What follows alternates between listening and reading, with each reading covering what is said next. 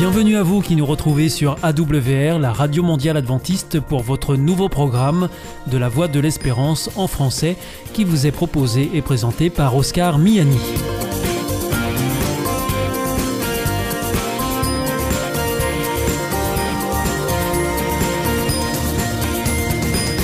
C'est donc parti pour les 30 prochaines minutes ensemble.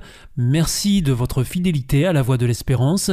Vous êtes toujours plus nombreux à nous écouter sur les ondes mais aussi par Internet ou aussi grâce à votre téléphone. Aujourd'hui, nous vous proposons votre chronique Destination Santé.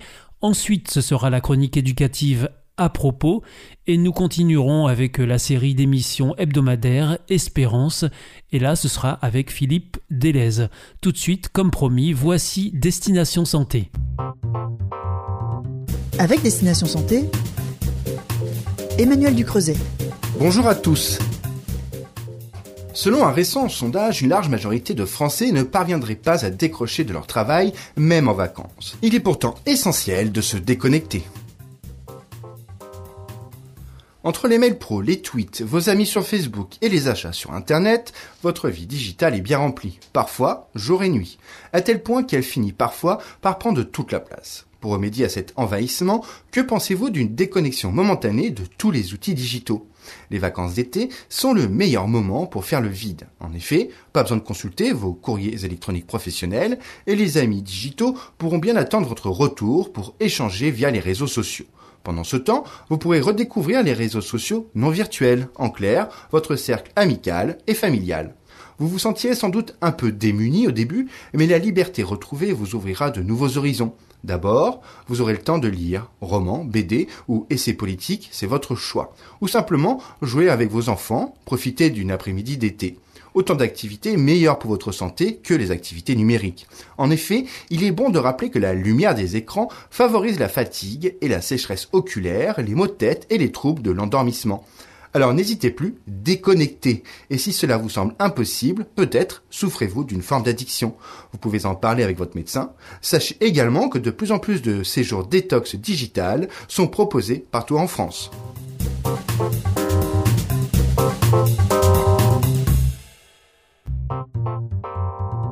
Avec Destination Santé, Emmanuel Ducreuset. Bonjour à tous. Les vacances au bord de la mer sont un cauchemar pour certains enfants. Si c'est le cas de votre petit, surtout ne le forcez pas, soyez attentif et essayez de le comprendre. Naturellement, un enfant n'a pas peur de l'eau. Durant 9 mois, il évolue en effet dans un milieu aquatique. À la naissance, il s'y sent toujours à l'aise. Voilà qui est très visible lors d'activités de type bébé nageur. Alors, d'où peut provenir ce mal-être? Si l'enfant a peur, c'est que quelqu'un ou quelque chose lui a communiqué. Cela peut être un parent qui éprouve lui-même une aversion pour l'eau, un traumatisme lors du bain, mais heureusement, cette inquiétude n'est pas irréversible. Lors de vos vacances au bord de la mer, certains éléments bien spécifiques peuvent s'ajouter à l'angoisse. L'étendue infinie de l'océan, qui plus est constamment en mouvement, le bruit des vagues, voilà qui peut paraître impressionnant pour des bambins. Cette inquiétude est passagère. Cela ne signifie pas pour autant que vous deviez forcer votre enfant à se jeter la tête la première obliger un petit risquerait de développer un traumatisme bien plus profond, une véritable phobie. Sa découverte de la mer doit rester un loisir. Soyez donc à son écoute. Laissez-le évoluer à son rythme, par exemple avec un seau, les fesses posées dans quelques centimètres d'eau. Pourquoi ne pas lui faire prendre de la hauteur dans vos bras? S'il accepte, avancez progressivement, pas à pas, en lui parlant et en le rassurant. Il prendra alors confiance en lui et devrait rapidement partager les joies de la baignade à vos côtés.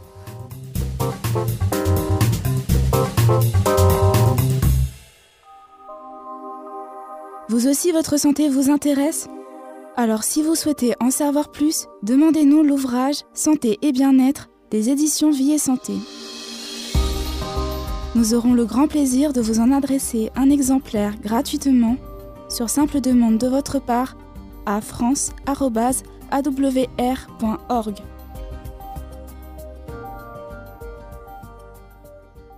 Hier ist Adventist World Radio, die Stimme der Hoffnung. Questa è la radio mondiale adventista. La voce della speranza. Actuellement, des formes plus contagieuses du coronavirus circulent. Pour ne pas nous contaminer les uns les autres, il est essentiel de nous isoler dès que c'est nécessaire.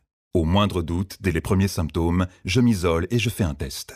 Si mon test est positif, je reste isolé 10 jours et j'alerte mes contacts. Si j'ai été en contact avec une personne positive, je me fais tester et je m'isole immédiatement pendant 7 jours, même si mon test est négatif. Vous avez besoin d'aide pendant l'isolement? Appelez le 0800 130 000. Vous pourrez recevoir un accompagnement matériel, médical ou psychologique. Ensemble, faisons bloc contre le coronavirus. Ceci est un message du ministère des Solidarités et de la Santé.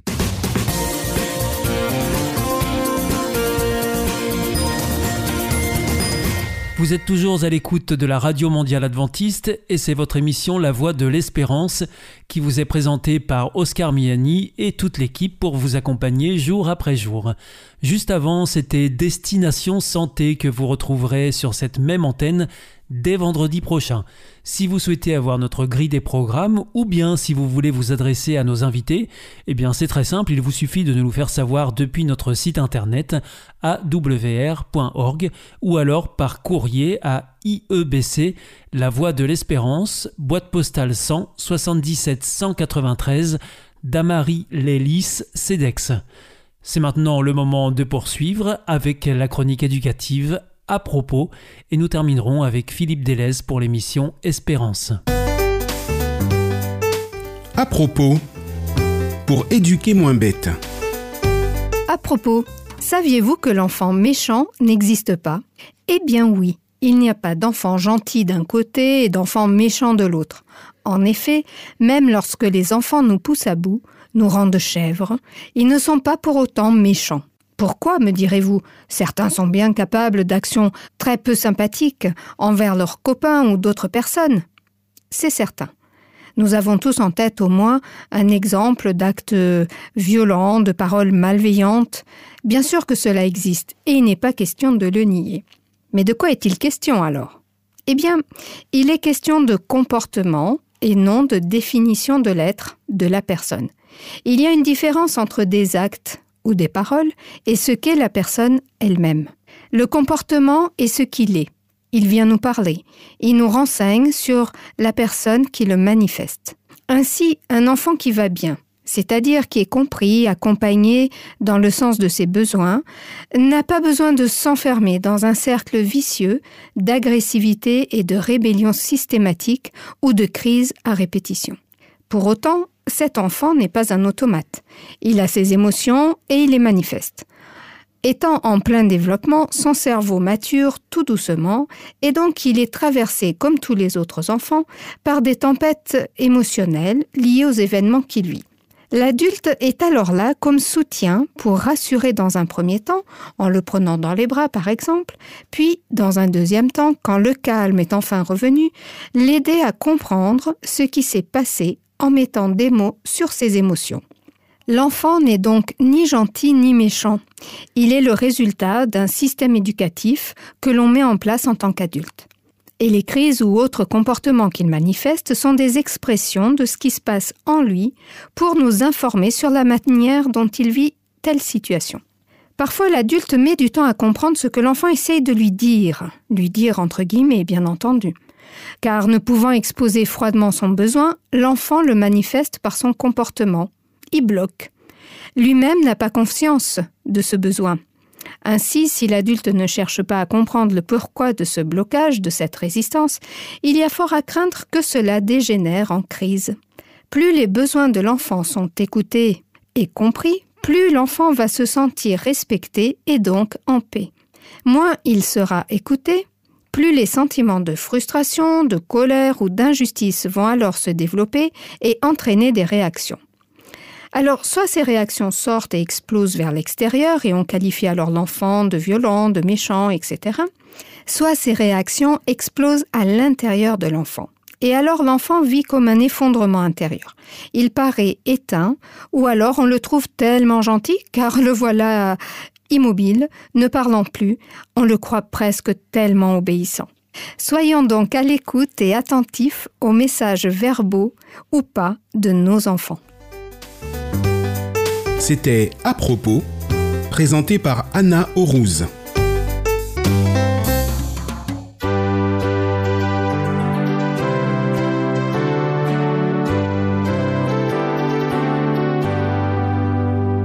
This is Adventist World Radio, the voice of hope.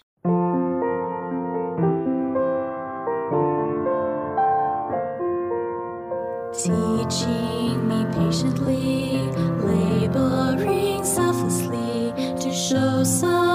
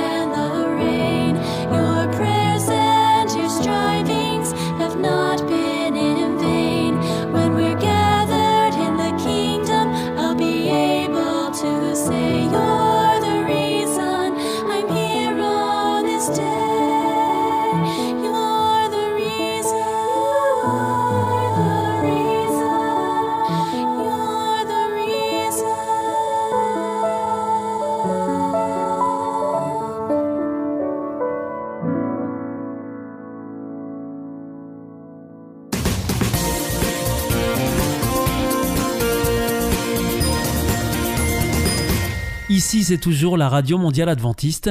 Vous êtes à l'écoute de la Voix de l'Espérance avec Oscar Miani au micro et toute l'équipe.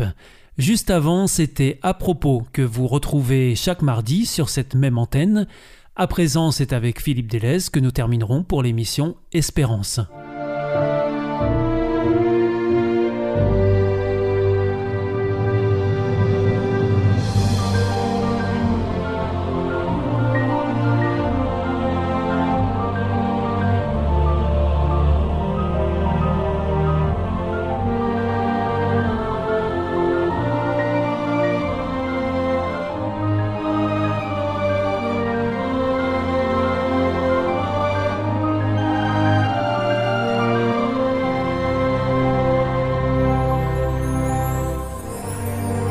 Et bienvenue dans cette nouvelle émission de notre série consacrée à la thématique de l'espérance dans la Bible. Et pour ces prochaines minutes, nous serons une nouvelle fois en compagnie de notre intervenant habituel, Philippe Délé. Bonjour.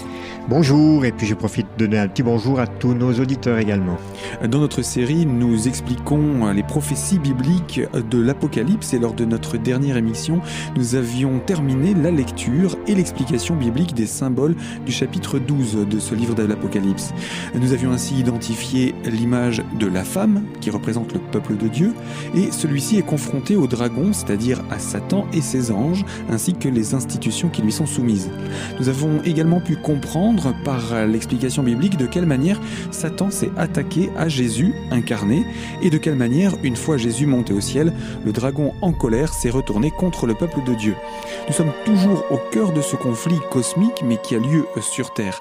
Alors Philippe, vous vouliez revenir avec nous sur le tout dernier verset du chapitre 12. Oui Gaël, et je voudrais vous inviter à relire pour commencer le verset 17.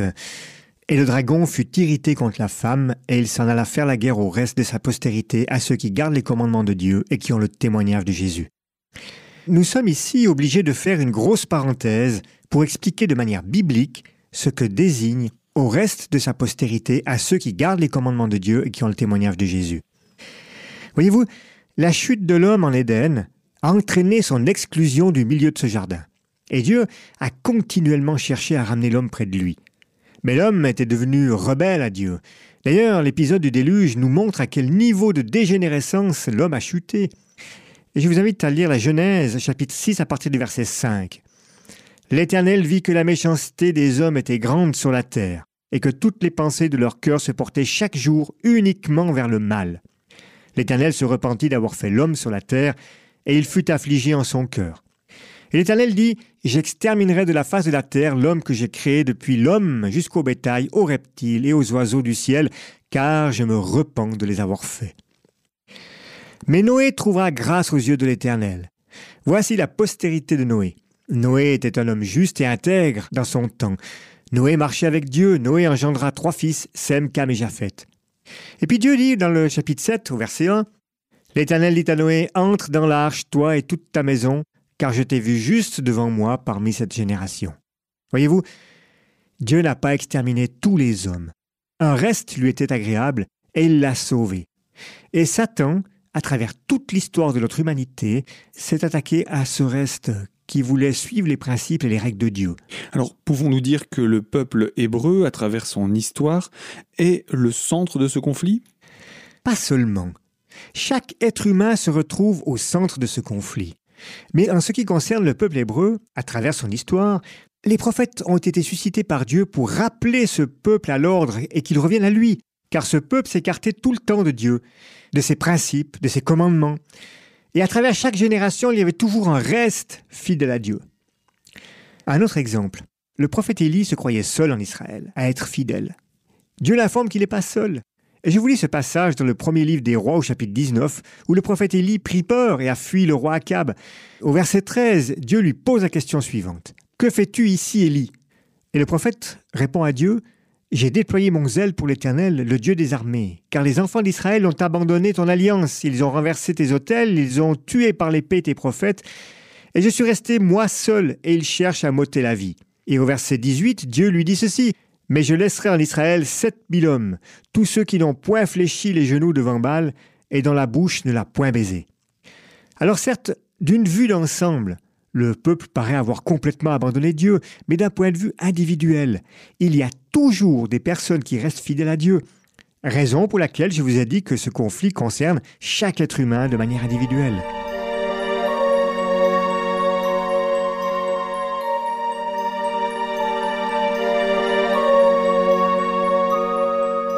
Donc, si je comprends votre raisonnement, chaque fois que le peuple de Dieu dans son ensemble revient à Dieu, il grandit. Ensuite, hélas, il s'écarte à nouveau du chemin de Dieu, et de là ressort un, reste fidèle avec lequel Dieu redémarre une nouvelle relation? C'est exactement cela, Gaël. Regardez les premiers chrétiens. Ils étaient les descendants des Hébreux. Ils étaient constitués des apôtres et des disciples qui ont été témoins de Jésus vivant. Ils l'ont touché, ils ont mangé avec lui, ils ont marché à ses côtés, et ceci jusqu'à l'ascension de Jésus. De leur vivant, cette nouvelle Église et ce nouveau peuple étaient pleins de foi, de zèle, fidèles, ils étaient dynamisés par l'Esprit Saint reçu à la Pentecôte. Mais les générations suivantes, qui subissaient les persécutions, qui n'ont pas connu directement Jésus, se laissèrent à nouveau imprégner par le paganisme et finirent par déraper tout comme le peuple hébreu à son époque. Tout cela parce que le dragon, Satan, en corrompant les institutions, les attaquait sans cesse. C'est ce que nous disait déjà le prophète Daniel dans son chapitre 7 au verset 21. Je vous lis, Je vis cette corne faire la guerre aux saints et l'emporter sur eux. Et nous avions vu de quelle manière l'Église chrétienne, la papauté moyenâgeuse, s'est comportée auprès de ceux qui voulaient garder la Bible et mettre en pratique ce qu'elle dit. Elle n'était plus du tout dans le message d'amour et d'obéissance à Dieu. Donc ce peuple s'était à nouveau écarté de Dieu. Oui. D'ailleurs, j'invite les auditeurs à réécouter les émissions en podcast des numéros 25 à 30 concernant la petite corne. Mais euh, dans ce verset 17 de- du chapitre 12 d'Apocalypse, la situation concerne alors le peuple de Dieu fidèle qui a subi les persécutions depuis le Moyen Âge jusqu'à nos jours? Oui, et, et si vous préférez, l'Église fidèle, celle qui garde les commandements de Dieu. Et ceci à travers toutes les époques, donc elle nous concerne, nous aujourd'hui. Gaël, il s'agit du peuple qui vit maintenant sur la terre. Rappelez-vous, lors de l'émission 42, nous évoquions le désappointement des chrétiens qui annonçaient le retour de Jésus le 22 octobre 1844. Le 23 octobre, grosse déception. Jésus n'était pas revenu. De ce fait, beaucoup ont abandonné la foi. Mais il restait un petit groupe de fidèles qui étaient sûrs de la date donnée, mais qui, par la suite, à force de prière et d'étude de la parole, a reçu la compréhension de ce qui s'est réellement passé ce jour d'octobre 1844. Ce petit groupe constitue un reste, un nouveau départ. 150 ans plus tard, aujourd'hui encore, il y a un peuple ou une église répartie sur la terre qui garde encore les commandements de Dieu et qui est fidèle à sa parole. Et ce reste, nous dit Apocalypse 17, subira la guerre apportée par le dragon, bien sûr. Et qui est ce peuple ou cette église? Alors le mot église vient du latin ecclesia, qui lui-même est tiré du grec ecclesia. Et ecclesia n'est pas un bâtiment ou une structure comme nous pourrions le comprendre. C'est pourquoi pendant l'Antiquité, l'ecclesia représentait une assemblée de citoyens. Et ce mot a donné en français l'église, l'assemblée des fidèles ou ecclésiastique. En fait, la véritable église de Dieu est composée de tous les chrétiens. Tous les chrétiens qui entretiennent une relation personnelle avec Dieu. Tous les chrétiens qui ont accepté le sang de Jésus ou sa grâce, ainsi que le salut en Jésus-Christ. Ce qui a pour conséquence que ces chrétiens gardent et obéissent aux commandements de Dieu et qui respectent les principes de la Bible. Et ceux-ci sont répartis sur toute la surface de la terre et dans toutes les diverses dénominations religieuses. Il y a des gens sincères qui recherchent Dieu et qui désirent ardemment lui obéir et l'adorer en esprit et en vérité. Et c'est à eux que le dragon d'Apocalypse 12, verset 17 s'en prend. Je vous le lire, rappelez-le-vous. Et le dragon fut irrité contre la femme, et il s'en alla faire la guerre au reste de sa postérité, à ceux qui gardent les commandements de Dieu et qui ont le témoignage de Jésus.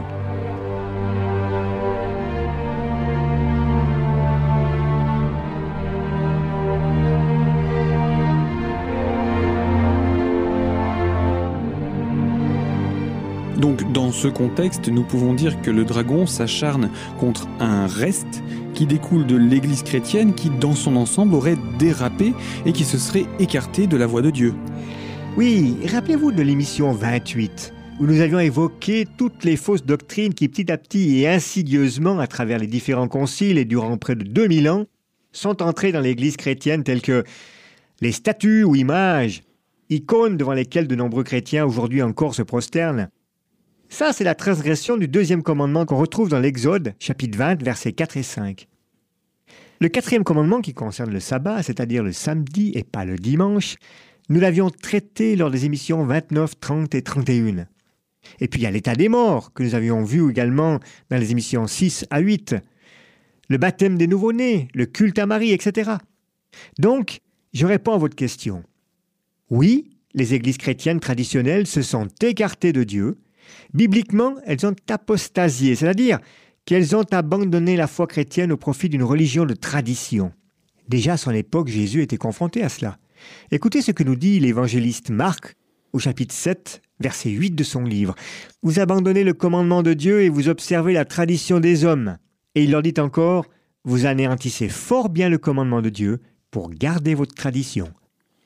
Vous me dites si je me trompe, mais donc aujourd'hui au XXIe siècle, l'Église, l'Ecclésia, est encore confrontée au dragon. Pourtant, nous n'avons pas l'impression de voir des persécutions massives de chrétiens qui obéissent au commandement de Dieu.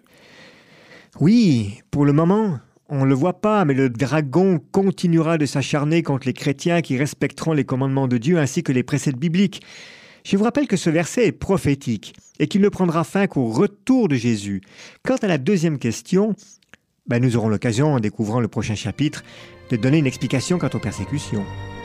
Eh bien, merci Philippe. Alors, nous aurons l'occasion de voir ce que le peuple de Dieu va devenir dans un proche avenir, lors d'une prochaine émission. Avec plaisir. Un petit mot de conclusion? Eh bien, on va la laisser à la Bible, comme d'habitude. Je voudrais vous citer ce que Jésus dit dans l'évangile de Jean, au chapitre 14, verset 15. Si vous m'aimez, gardez mes commandements.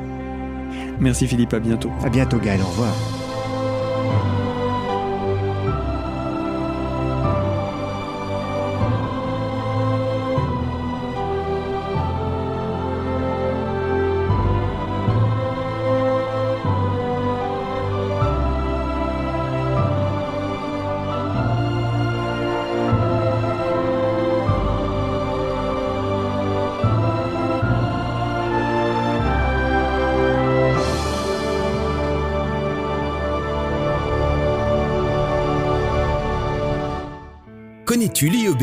Non, c'est quoi? C'est l'Institut de l'étude de la Bible par correspondance. Tu vas sur le site www.iebc.org et tu découvres tout. En effet, étudier la Bible, c'est vraiment fun. J'ai découvert ces cours gratuits destinés à tous et c'est très intéressant. Moi, j'ai suivi le cours Au nom de l'amour. Il me tarde de découvrir les autres cours gratuits sur la Bible sur www.iebc.org. Notre émission est maintenant terminée. C'était La Voix de l'Espérance sur la Radio Mondiale Adventiste. Je vous donne rendez-vous dès demain à 4h30 sur les 6155 kHz bande des 49 mètres, à 8h sur les 15145 kHz bande des 19 mètres et à 20h sur les 9780 kHz bande des 31 mètres. Je vous souhaite une très bonne continuation. Que Dieu vous bénisse. À demain.